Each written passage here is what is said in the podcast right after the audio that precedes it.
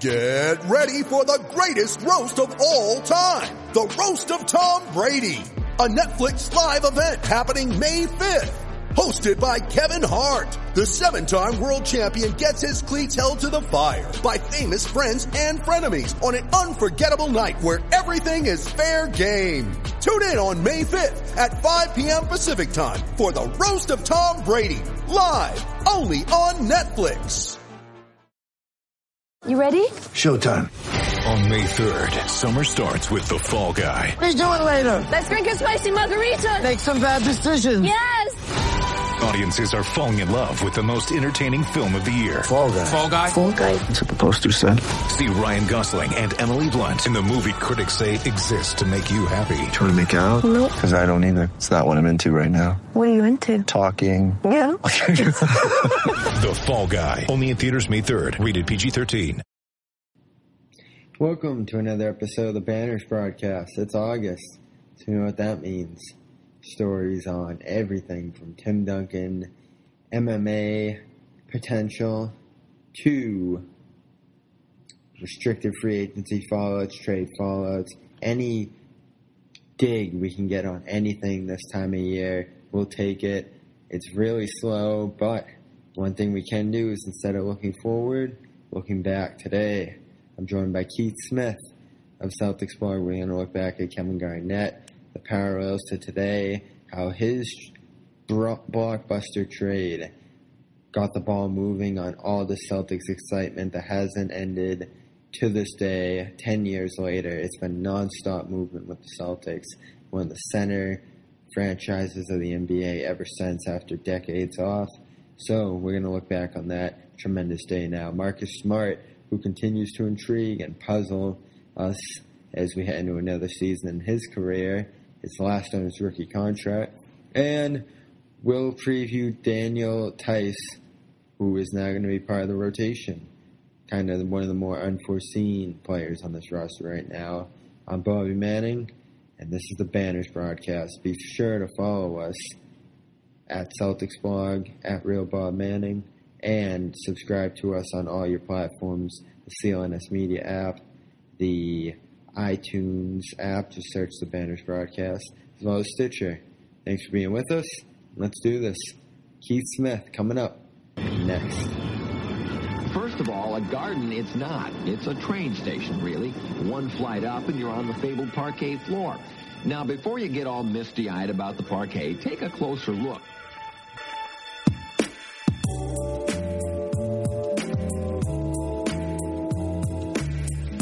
Welcome back. Episode six, getting rolling, getting underway as we move into the real dog days of summer here in August. Not the best time of year for us sports lovers. It just runs into kind of a dead period right here. But we're always going to find a way to spice things up here on the Banners Broadcast. Welcome back. Thank you for being with us through five episodes here now on Celtics Blog, on C L N S Media. And you can find a variety of great content across both of those sites now. C L N S Media, we have a new website coming over there. Going to have video, audio, all the great Celtics and N B A content and sports content in general coming within the next few weeks. I've seen the design. It's amazing. You're going to want to see that when it comes out. So be following C L N S Media across all their platforms. Celtics Blog, too, at Celtics Blog. Newer website design over there, a lot of great off-season stories, um, a few roundtables and stuff like that now that the news is starting to slow down a little bit. And we can finally look back now on years and years ago, and today we're going to do that with our guest. He's from Florida, he's a longtime Celtics follower, and an N B A reporter, and a cap expert. He has just filled so many shoes for us over at Celtics Blog. He also works at Real G M, FanReg Sports, and has his own podcast, which is the Front Office Show. So he just does all the dirty work for us over at Celtics Blog, all the great information from down south there. And Summer League's biggest fan, as I always say, is Keith Smith with us today. Welcome aboard, my friend. I told you you're wearing the Florida hat in your honor. Good place to be, huh? It gets hot this time of year, though. It it does. It's uh, you know, I, I've been here almost as long as I lived in Massachusetts, and it's um, you know, it feels like home, but it's never going to be quite home. It'll always be, you know, Massachusetts will always be home to me. So following the Celtics being that far away, do you feel a little bit removed sometimes? I know you get all the packages and stuff now that you can watch them, but it's it just must feel a little bit weird after growing up on the Celtics to be so far away. It, what's weird is not being able to see them in person very often. Yeah. You know, I only catch a couple times a year when they come through Orlando, um, and even then it, it's a different vibe because they're the road team. Um, my my daughter is growing up a Celtics fan. She loves Isaiah Thomas. That's her favorite guy. Mm-hmm. And um, not a bad choice. For yeah, right. Um, she her her thing is she's small, so she thinks it's really impressive that someone that small is that good. But what is interesting is, you know, she's never gotten a see a game for any of the teams she likes where they're the home team, because we always catch them when they're coming through the area. Yeah. So that's uh, something we're going to try to rectify this season. We're going to try to get home and uh, get her into a game at the Garden so she, you know, knows what it's like to be there when everybody's cheering for the good guys. And there's going to be a lot of momentum this year. I feel like this is a season, we've said it the last few seasons, that there's just more excitement growing around this team every single year with all the steps they've made. It's really rare to see a team just keep taking the steps upward like they have. It's not quite the turnaround we saw ten years ago now today. I think it still stands as the greatest single season turnaround in N B A history. The two thousand seven Celtics, one of the most infamous Celtic seasons ever, turning right into the championship in two thousand eight, and it all happened on one day almost ten years ago now, a little over ten years ago now that we're in August. July thirty-first, two thousand seven. In principle, a deal was agreed to to send Kevin Garnett from the Timberwolves to the Celtics. I'm, I was a little bit young. I heard uh, Celtic Stuff Live do a little bit of a retrospective episode on it. I, I don't remember the exact feeling that day. It really did. I wasn't as immersed in sports as I am now. I bet you remember exactly where you were that day when you heard the news. Where was that? Yeah, we were actually living in California at the time, so we were right in the middle of Lakers country, and there had been a lot of rumors that the Lakers were trying to make a run at K G and bring him in. So I remember sitting in my my uh, office at work and not being very productive the entire day. I was re- refreshing the Globe and the Herald's websites because they were kind of the ones that were updating the news the quickest in their comment sections, and uh, relying on people, you know, hey, here's what they're saying on W E I and those kind of things, because yeah. There was no Twitter, right? So you, could, you couldn't follow along that way. Um, I, I wasn't really aware of, you know, how um, big the Real G M forums were at that time. I, I didn't really know um, fully with that. So, you know, I, I did the best I could, and I remember, you know, kind of sitting there, and then when the The day was surreal because there was points where people were like, we can't possibly trade Al Jefferson. Yeah. You know, what? How, how could we do that? Sounds crazy now. I know, right? And then uh, and then there was a point where it's like, Jefferson's not going to be in the trade, but it looks like it is going to happen. And then it came out ultimately that he was in the trade. And I remember sitting there. And, and for me, it was doubly special because July thirty-first is my birthday. So I like to say that the Celtics that year, they went out and got me K G for my birthday. So I was, uh, you know, really excited about that. And I remember, you know, taking a, uh, uh, my office was in one part of a building, and I remember heading upstairs where a lot of the Laker fans were, and just kind of, you know, I, I, at that point I wasn't above rubbing their noses in it a little bit. Um, you know, and then to see that team blossom the way they did, I watched the whole, almost the entire regular season in California. So I would tape the games on League Pass, get home, because of course, you know, they started at seven o'clock, um, seven thirty, so it was only four, four thirty at my time. Yeah. So I would tape the games, come home, watch them on the D V R or the, the TiVo at the time on League Pass, and then um, followed the team that way. And then we moved back here to Florida in about the very beginning of April, so the tail end of the regular season and that entire playoff run, one of the first things we did in our new place was go out and buy a T V and get, get the DirecTV hooked up so that I could watch the, the Celtics playoffs. And I remember my wife and I, literally, the T V was sitting on the floor, and we would sit in like these camping chairs and watch the first round playoff games just so so we would be able to watch them. But yeah, it was it was definitely a special season. Very special, one we'll probably never see again. And it's funny, the way that team came together sort of set the stage for expectations for future years, it feels like, with the fans at least. Like, that happened, the championship came, and it almost makes it feel like, you know, that's easy. Just make the trade, get the biggest player in here, and then everything falls into place. That just happened so perfectly that I think it almost upped expectations of how these off seasons should go for the Celtics. But I don't think there's a player quite right, like Garnett out there now. A lot of people talk about Anthony Davis. I certainly think he's comparable to Garnett, especially at his highest level of play, but it still doesn't feel like it's quite that level of impact. What do you think it was about Garnett? You know, there's so many things that made him a great player, a Hall of Fame, and one of the best we've ever seen, between the personality, between the leadership he brought, how many season years and playoff runs he had made with Minnesota at that point, and then, of course, the direct skill set of his game, how strong he was in the low post, his jumper, his defensive presence. He was Defensive Player of the Year, year one with the Celtics. Mm-hmm. What do you think in particular was the one thing he brought to the table above anything else that really helped that team flip from one of the worst teams in the league to one of the best? Because adding the talent's one thing, but to go from a team that's so used to losing to a team winning a championship one year later, I don't think people understand how hard it is for everything to flip that fast.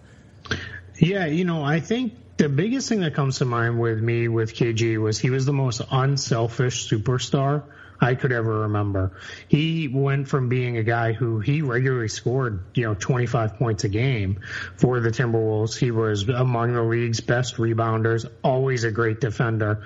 And it always was, other than the one year that they made a run to the Western Conference Finals, it was always a little bit lost. It was like he was kind of toiling in obscurity and nobody knew, um, you know, just how good he was. I mean, N B A people and N B A fans knew this guy was great. But when he came to Boston, it was it was the big stage, right? And that, that introductory press conference where they had him and Paul Pierce and Ray Allen were all there together, and they all talked about, like, everything was, we're going to do this together.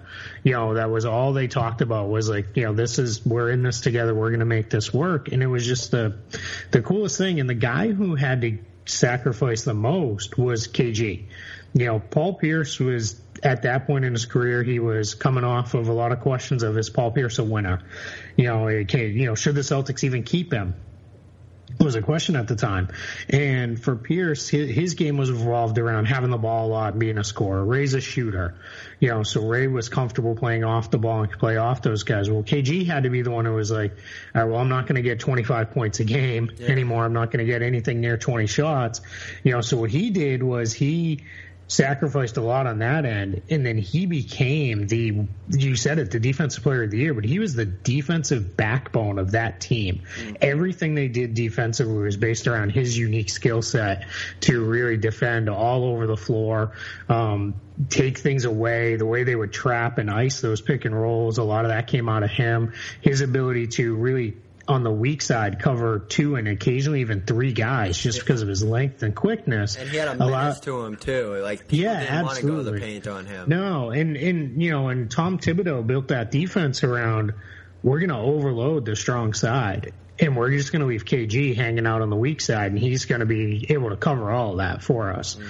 You know, and, and you know, it, it got lost a little, but the way he really became kind of a mentor to Rajon Rondo and Kendrick Perkins. You know, you hear Kendrick Perkins talk about him now. Like, it's like, you know, this guy was, you know, saved his career, you know, in a lot of ways, and, you know, and how much he learned from him. So it was, it was, it was more than any numbers. You know, it was just what he brought the team attitude-wise of, you know, hey, I'll give up so we can all do this together. And I think that helped everybody sacrifice for the greater good. And as you, you mentioned, it came together, and obviously mm-hmm. quicker than I think anybody ever could have imagined. Yeah, and you, I, I like what you said right there about the impact he had on everyone else that was already in there coming in, because you think of the image of Doc Rivers back then, people wondering, you know, how great of a coach is this guy? Uh, Tony Allen, and the way he got injured in there. These, some of these guys over the years ended up leaving, out shooting to other places. Kendrick Perkins in Oklahoma City. Allen ended up going out to the uh, Grizzlies. Thibodeau, of course, to Chicago. That team had such an impact around the league after that year, yep. and these guys just became such astounding figures in the game after that season. And the way Garnett played into that, I think, is impressive as well. Like, they kind of built this culture that ended up traveling everywhere else. It's a copycat league, as they say. So these mm-hmm. bits and pieces of this team ended up going elsewhere and have astounding impacts in other places. You know, maybe not quite as resounding as what we saw in two thousand eight with the Celtics, but definitely impressive Bulls teams over the years, Grizzlies teams, all of those places that these guys ended up going. It was awesome to see for years to come after that. Obviously, another, never another championship in Boston, which was disappointing. I think we were all sad to kind of see that era come to an end, but getting one is important. Places go decades without them, and I think that really was a big moment for so many Celtics fans. It brought everyone back. Yeah, it had been over twenty years, right, since the Celtics had won a title. And that was, you know, at that point it was like starting to question, like, is this ever going to happen again? um, you know, and they, and they hadn't been overly close in those, you know, I, I mean, the tail end of the Bird years, yeah, but they, you know, after eighty-seven, they were never really the same, those teams. And then, you know, uh, I know you guys talked about it last week, you know, uh, near the anniversary of his passing, but then Reggie Lewis died, you know, and that was, you know, fairly close in after Len Bias had died. And all of a sudden it was like the Celtics were left with, with no one, you know, and then Antoine Walker came along and it was kind of like, all right, maybe this guy's a little fun. And then they, you know, Paul Pierce slides in the draft and it works. So they made that one run where they went to the Eastern Conference Finals. But even then it was a little like, yeah, but, you know, this is, you know, fool's gold. The Eastern Conference stinks right now. Um, you know, and I, and I always hold too, you know, as great as that championship team was, they were even better the next year. You know, I think the next season they started like twenty-nine and three or something yeah, absurd like that. Yeah. And then um, K G gets hurt in Utah, I think it was, going up for for now. You you know never it was you know he, he's going to return, he's going to return, he's going to return. Never did. Somehow that team still made it to the um, you know playoffs and battled the Magic. Ultimately, you know I remember that quite well. Being here, they lost to the Magic in uh, you know um, game six here, and then lost at home in a game seven for the first time in forever. But it was such an injury riddled team. I remember being you know I know I know we all love him now, but it was like, good good Lord, I hope Scalabrine can play. Oh, man. Yeah, I know the depth of that team compared to what we uh, see now, it's just incredible. Yeah. They were just scal- salvaging for one guy off the bench that could help them you, back then. You just had to have him out there as the one big. You know, and then the next year, K G comes back. They, you know, they were kind of the walking wounded, but made it past, you know, a bunch of teams and made it, you know, they were, they were the ones who ended LeBron in Cleveland the first time around. And yeah. they uh, might, might have inadvertently launched that Miami squad with that and made it to that finals against the Lakers. And if, you know, and I still hold, you know, I, I, I disagree with, uh, with Doc Rivers on a lot of things, but I do agree with him that if Kendrick Perkins didn't get hurt, they they win that game seven. Um, yeah, that that game just lives in my nightmares. I remember the first two quarters, them getting out, out rebounded so badly, but still stringing together those offensive possessions, pushing such a big lead. And at that point, I felt like, you know, this is in the bag. And it kind of set up a lot of overreactions of early leads for me over the years where I just say, all right, this is great. They got a nice big lead. But in basketball, we've seen it so many times. It can all just disappear in one quarter, and it felt like crashed and burned in that fourth quarter. And I remember that was the one time tears were flowing through my eyes watching the game. Oh, man, yeah, it was, uh, yeah, that, that one was tough, you know, and it was Kobe, six for twenty-four, you know, you know, never forget that. So many that. breaks went just, their way, yeah. Yeah, you know, but, you know, it was, uh, I, I kind of look at it, I think you touched on it a little bit before, I I just appreciate that they got one, mm-hmm. you know, and that's, that, that, um, that team, you know, forever will, you know, kind of, kind of live in our memories as a group. K G, I know he was in Minnesota a lot longer, but he became a Celtic, you know, by getting that one title. You know, really, really special team, really uh, excited the way those few years went. And then, you know, it was just sad that it had to end, you know, after in such short order. But when you had that many veteran guys, that was to be expected. So let's turn the page a little bit to a guy that kind of gives me visions of K G. Maybe the closest guy I've seen to him, not talent-wise, not position-wise, not ability-wise or anything like that, but just in the manner in which he plays the game, and it's Marcus Smart. And we've kind of seen him go through his peaks and valleys over the years here. He's really become maybe the most interesting player on this team because he still has that upside. We've seen a lot of growth in him, but there's still those nights where you just shake your head at the shot selection. I mean, he's still coming off the bench now after he was a starter years ago. So it just feels like we really don't know where he's going to be now going forward. His free agency's coming up. I think we all really value him with what he's done so far in his rookie deal. I think we all kind of hold hold it as a close fact that he'll be back after next year. We'll see what happens. Restricted free agency can always get wacky, as we've seen. What have you thought about his development over the years at this point? And do you think there's any more ability for him to grow now? I mean, they brought some good talent in on the bench now. He'll probably be leading the bench again. Who knows? There's a lot of lineup questions to come with this team. But what do you expect Smart's role to be within the context of this team next year? So on the development question, you would have liked to have seen him shoot the ball better. By by this point, I kind of believe players to some extent are what they are at a macro level by the time you hit their third and fourth year. Point, you know, yeah. So if if they're not a good shooter, they're, you know, everybody's like, well, Jason Kidd figured it out. Well, okay, there's one guy. I can give you hundreds of others who never did. It's just not realistic at this point to think he's ever going to be a good shooter. You know, you, you would hope, you know, maybe he can just become a not horrible shooter, you know, that, that would help a little. But we have this tendency to focus on, you know, what does a guy need to do to improve and what does he need to do better, and forget all the good things that they already can do. You know, he is arguably one of, if not the best defensive guards in the entire N B A, mm-hmm. can guard every small forward in the league and a lot of the power forwards. You know, he plays up and, you know, did that a lot. We all remember him guard, taking on Paul Millsap. Oh, one Paul of my Millsap favorite moments miss. of this team there. Yeah. Oh, man. Yeah, you know, and he went right at him. And, you know, he was the the difference in helping the Celtics get a get a, ultimately a win in that game.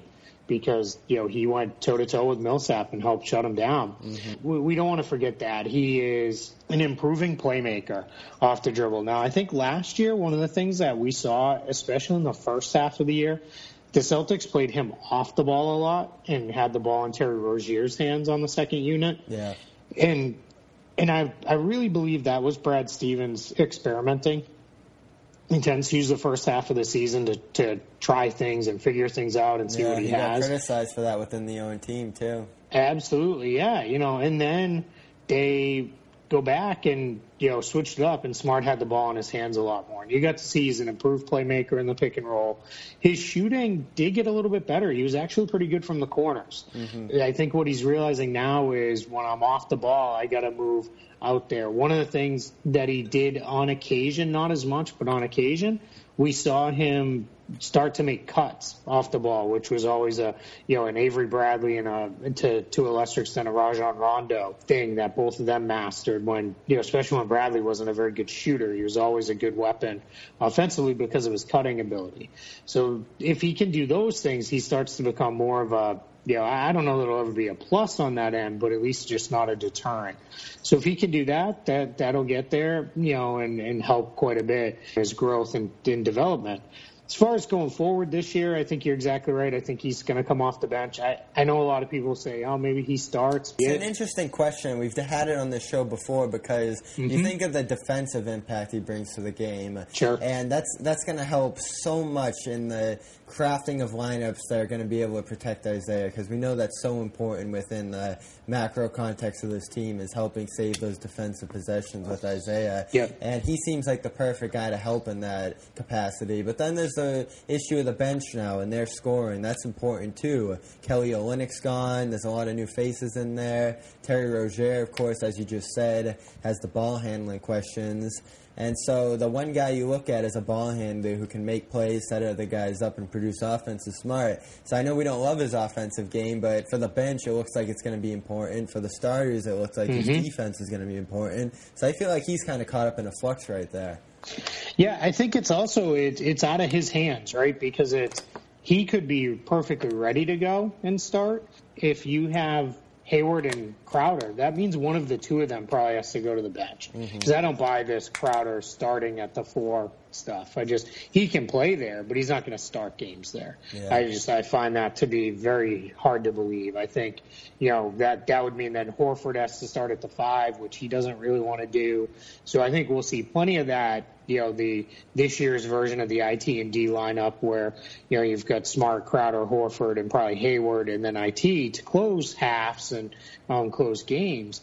But I don't think Smart's going to work his way in there as a starter. I don't see Jae Crowder handling it very well if at this point they're like, hey, you need to come off the bench. Mm-hmm. And then I think it causes problems on the bench units because now all of a sudden – is there enough minutes off the bench for Tatum and Brown and Crowder? Yeah. How's that going to work? So, so I think it just makes a lot more sense for Smart to be the lead guy now. Now, this may be one of those where he comes off the bench, but he's in games four or five minutes into the game, you know, and in there for all the bulk of the important minutes, the rest well, of the half. That, that's a good point, too. You know, it really doesn't yeah. matter who starts. It's who finishes the yeah, game. So. Absolutely, yep. So that's where, where I think we'll ultimately see him him go and, you know, continue to, to develop because he, he's too important not to play major minutes. And he's obviously now with Bradley gone, he is the top defender at the guard position on yeah. the entire roster. It's funny. Uh, Duncan Smith was posting a lot of analytics last night. Uh, play types. We love looking at those.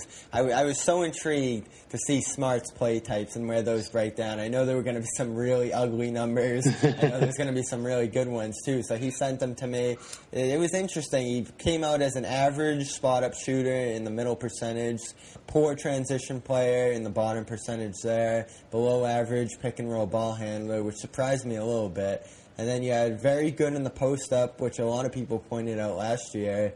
Below mm-hmm. average in isolation, poor handoffs, poor cuts, poor off-screen, you know. And then miscellaneous, he's very good in the eightieth percentile, which you kind of expect out of him. On defense, much better numbers, of course, but the analytics, very interesting with Smart. It just kind of shows how sporadic his game really is on that end. The question I have for you as a guy who's inside, talking to executives and stuff like that all the time, how is Smart viewed within Boston and valued within Boston? And how is he kind of viewed and valued around the league? Is there any discrepancy in how the two sides look at him at this point? Yeah, in Boston, he is he he's you know one of Danny Ainge's guys, right? I think he called Bradley, Smart, and Rozier as bulldogs at one point. So he's definitely one of Danny's guys. Danny, you know, loves him. He's, you know, a big part of what he wants. It's it's very funny. I think, you know, I my running joke is, you know, Danny Ainge wasn't a very good defender, so he wants good defenders at guards. You know, he was he was really a great shooter, but he also wants them all to be tough and willing yeah. to scrap and fight because that's what he was. So that's where Smart fits in there. He's highly thought of in Boston.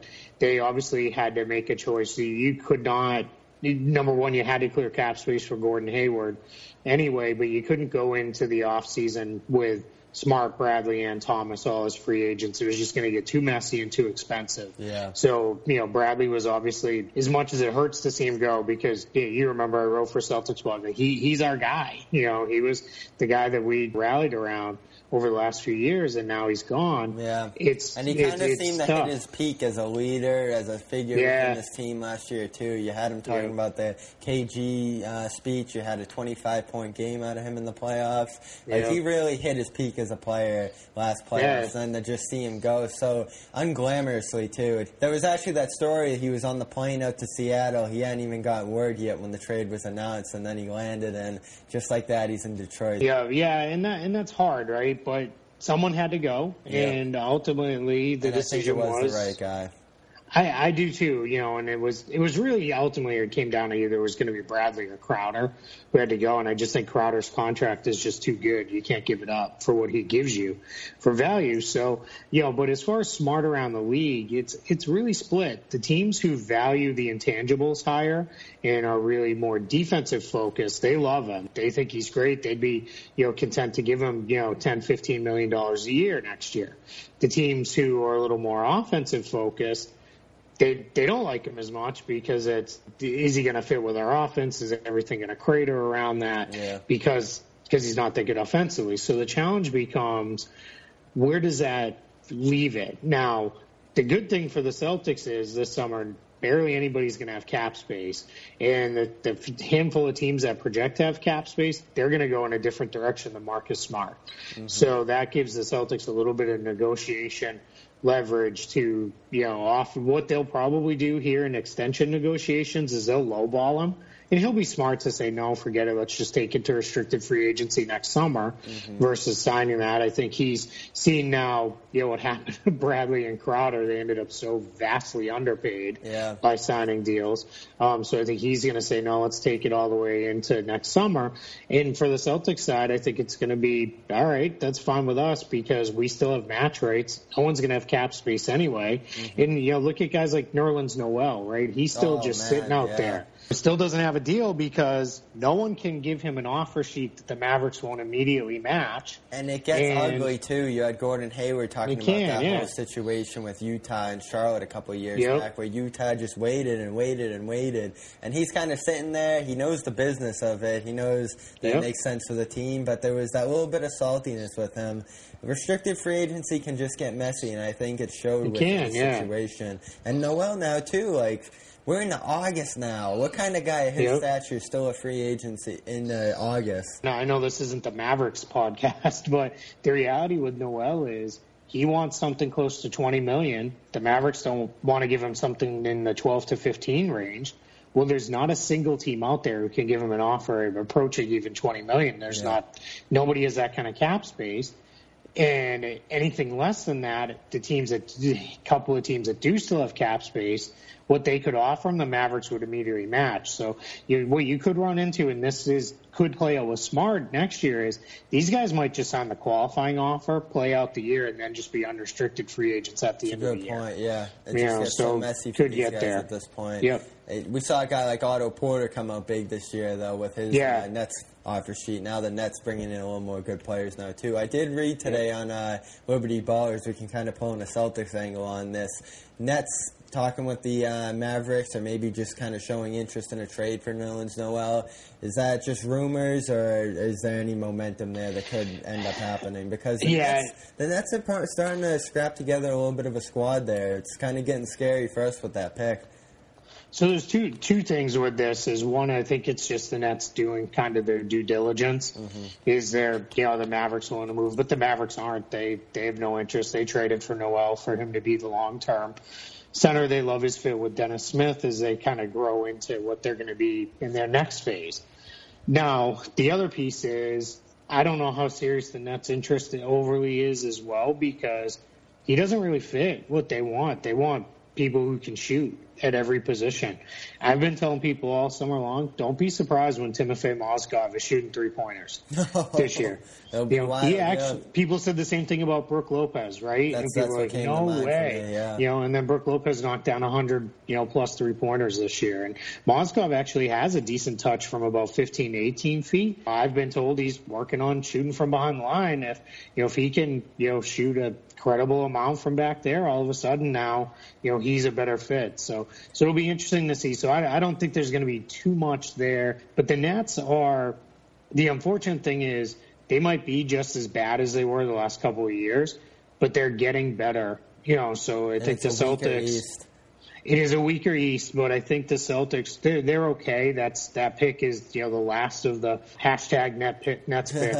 um, it's going to deliver one more time just because they're, they're still probably another year or two away. But – they're going to be good before people realize it, and it's because they've they've done a very nice job rebuilding in an almost impossible situation. I highly encourage everyone to go read Zach Lowe's article today about the Nets because it was all about, you know, rebuilding when you have nothing to rebuild with. Mm-hmm. Um, and it was really well done and, you know, good, I think gives people a good frame of mind on, you know, this is exactly where the Nets are coming from. It's a nice stadium. I was there the other night for a concert, Barclays. Yeah, Barclays is beautiful.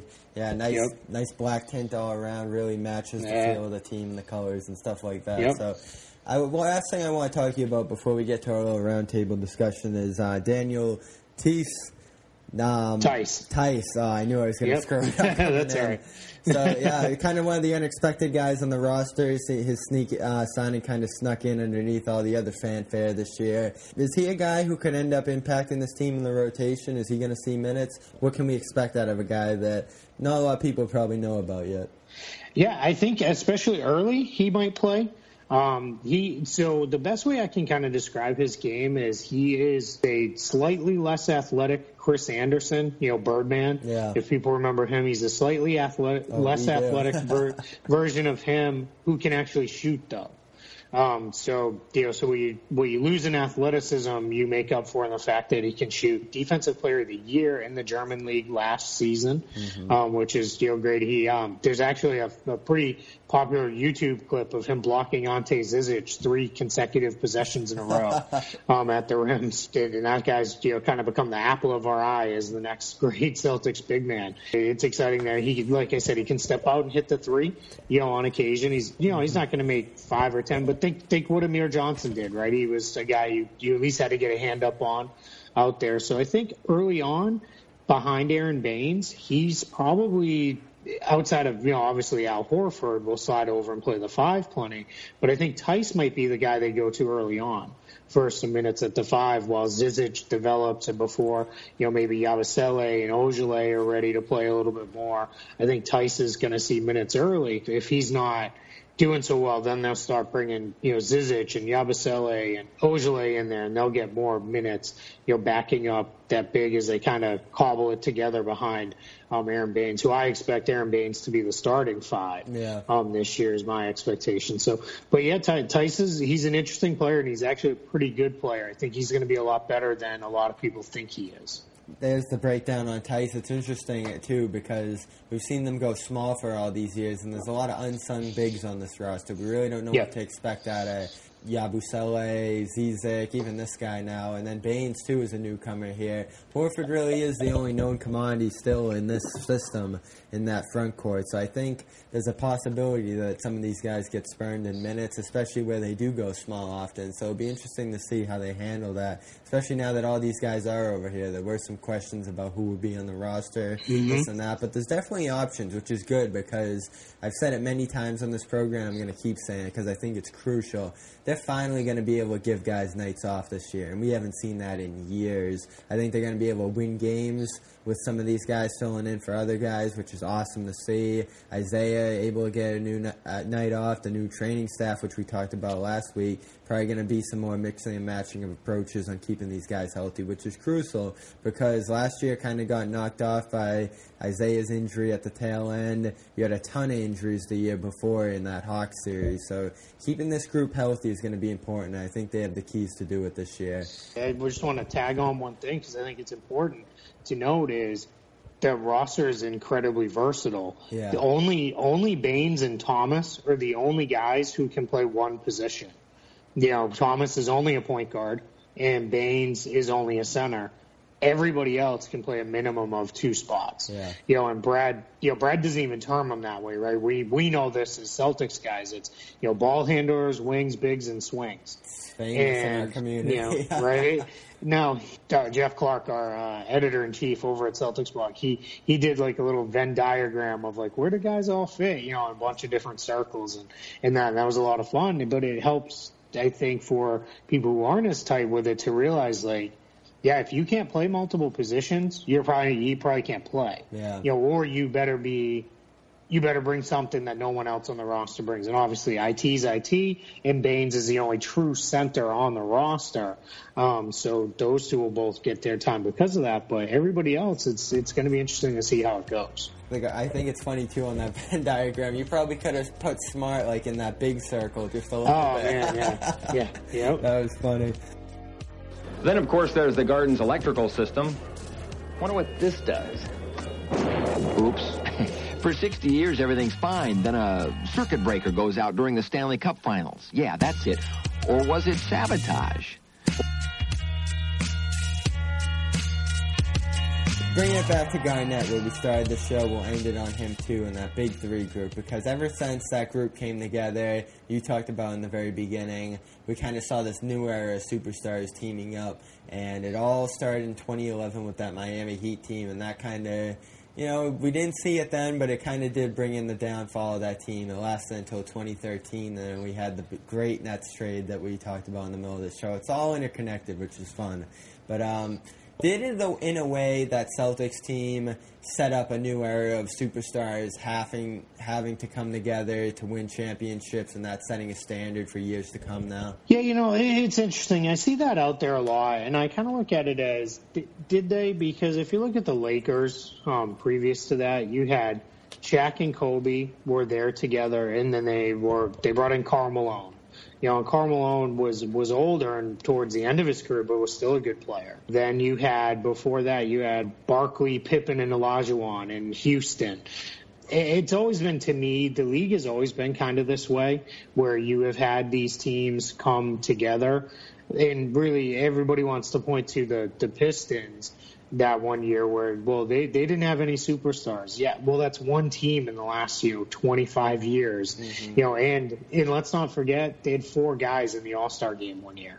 You know, Tayshaun Prince was the only guy who didn't make it yeah. the one season. So, and so I think they did have some all-stars. Even the Spurs, they, they always had, you know, it was Duncan Parker and Ginobili, who were very much all superstars. Mm-hmm. Now, they were all a little more homegrown and found by San Antonio, so that was a little bit different. But so I think there was some level of that. I, th- I think it increased the awareness of, if you're, especially if you're going to do this on the fly, you better you you you got to bring together at least three guys. Mm-hmm. If you're gonna if you're gonna build it from the ground up, then you know build it like like look at what the Thunder did before they traded James Harden, right? Those were all homegrown players, all their own draft picks. Well, if people are clamoring for the Celtics to kind of get into this territory now, where they do try bringing another superstar to round out the roster with Thomas, with Hayward. That's why the hype for George was so high, and we're going to see what this team's ceiling is this year. There's a lot of debate right now about whether they're probably in that same set territory or whether Hayward bumps them up another notch. But is it going to be necessary for this group, if they're going to push to win a championship at some point, to bring in another superstar from the outside? Or do you believe that the track that they're going on, where they're going to really try develop these younger guys into those type of players, is going to work? Because I think that's the biggest question this team faces going forward, and it's one that they're probably going to have to decide on on the fly if a guy like Davis does become available. Yeah, so it, it's it's interesting, and Danny Ainge a long time ago, it was when the James Harden trade was made, and one of the questions that was asked is, you know, what do you think of that? And he's like, that's why you pile up assets, yeah. whether it be draft picks or young players or players on good contracts, you pile those up so when a superstar becomes available, you can be in the mix to get them. Now, people are still, you know, I still hear it on a daily basis, especially through Twitter, is, you know, why didn't they get Paul George? I love well, Twitter. You know, what, what were we, you were going to give up all, all kinds of stuff for a guy who probably wasn't staying? Well, that, you know, that's my I, big question right there. So say we get to the situation where Tatum's looking really good and Brown's looking really good, and it seems like they're on a track to go somewhere as players. If Davis becomes available, I, you know, I know he's one of the best players in the league at this point, but if the Pelicans demand Brown, Tatum, I know today we say yes in a heartbeat, but in two years, if they're getting better, what turn do they take? Do they still stay on this track of trying to become a team that based on their youth, or do they suddenly ship those guys right out because Davis becomes available? That's what's floating around my mind. Yeah, so what I've said is that what the Celtics are doing is they're they're very much the living embodiment of have a, have their cake and eat it too. Yeah. Right? They want to be really good right now, but they also want to be really good right now and two years from now, three years from now, five years from now.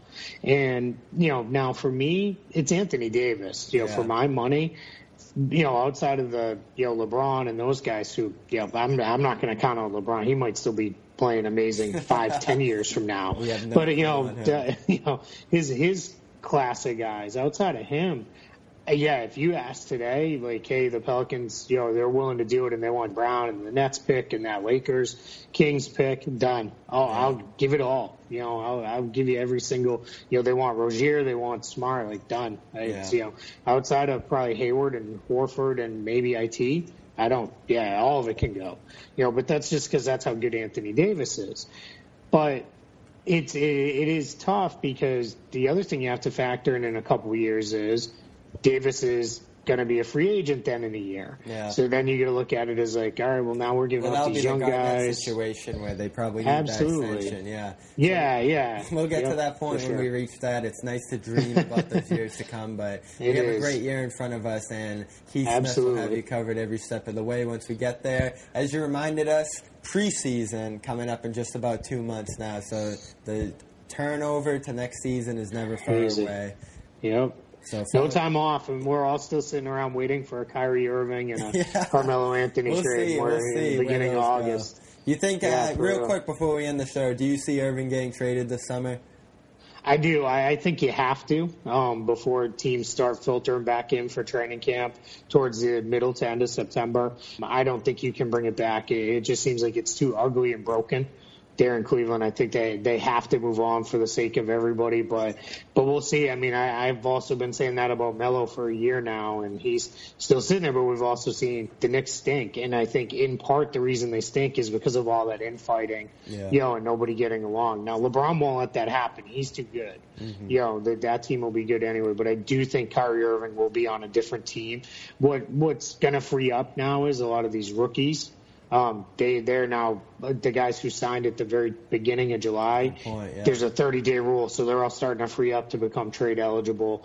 Um, so that's where you're going to start seeing those teams start working through that stuff and making more meaningful offers that can actually happen. Yeah, that was that Love situation a couple of years back with yep. Wiggins, where we just had to keep waiting and waiting. So that's Keith Smith. Yep. He's got you covered on the cap, on everything pretty much you can think of in the N B A world, as well as front office talk on his own podcast. So follow him at Keith Smith N B A. You can read him at Celtics Blog, of course, just like the rest of us on this program. We'll talk to you next week. I'll be back from vacation, and we'll be bringing in a new season pretty much at that point. So thanks for listening, guys. Thanks for being with us, Keith. We'll talk to you soon on here. Thank you.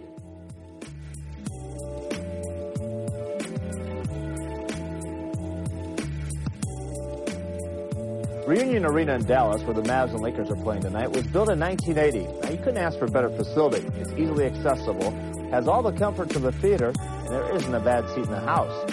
But for some reason, there are those who prefer the Boston Garden, mostly those who wear Celtic green. What is so special about the Boston Garden, other than the fact that it's a thousand years old? Let's take a look.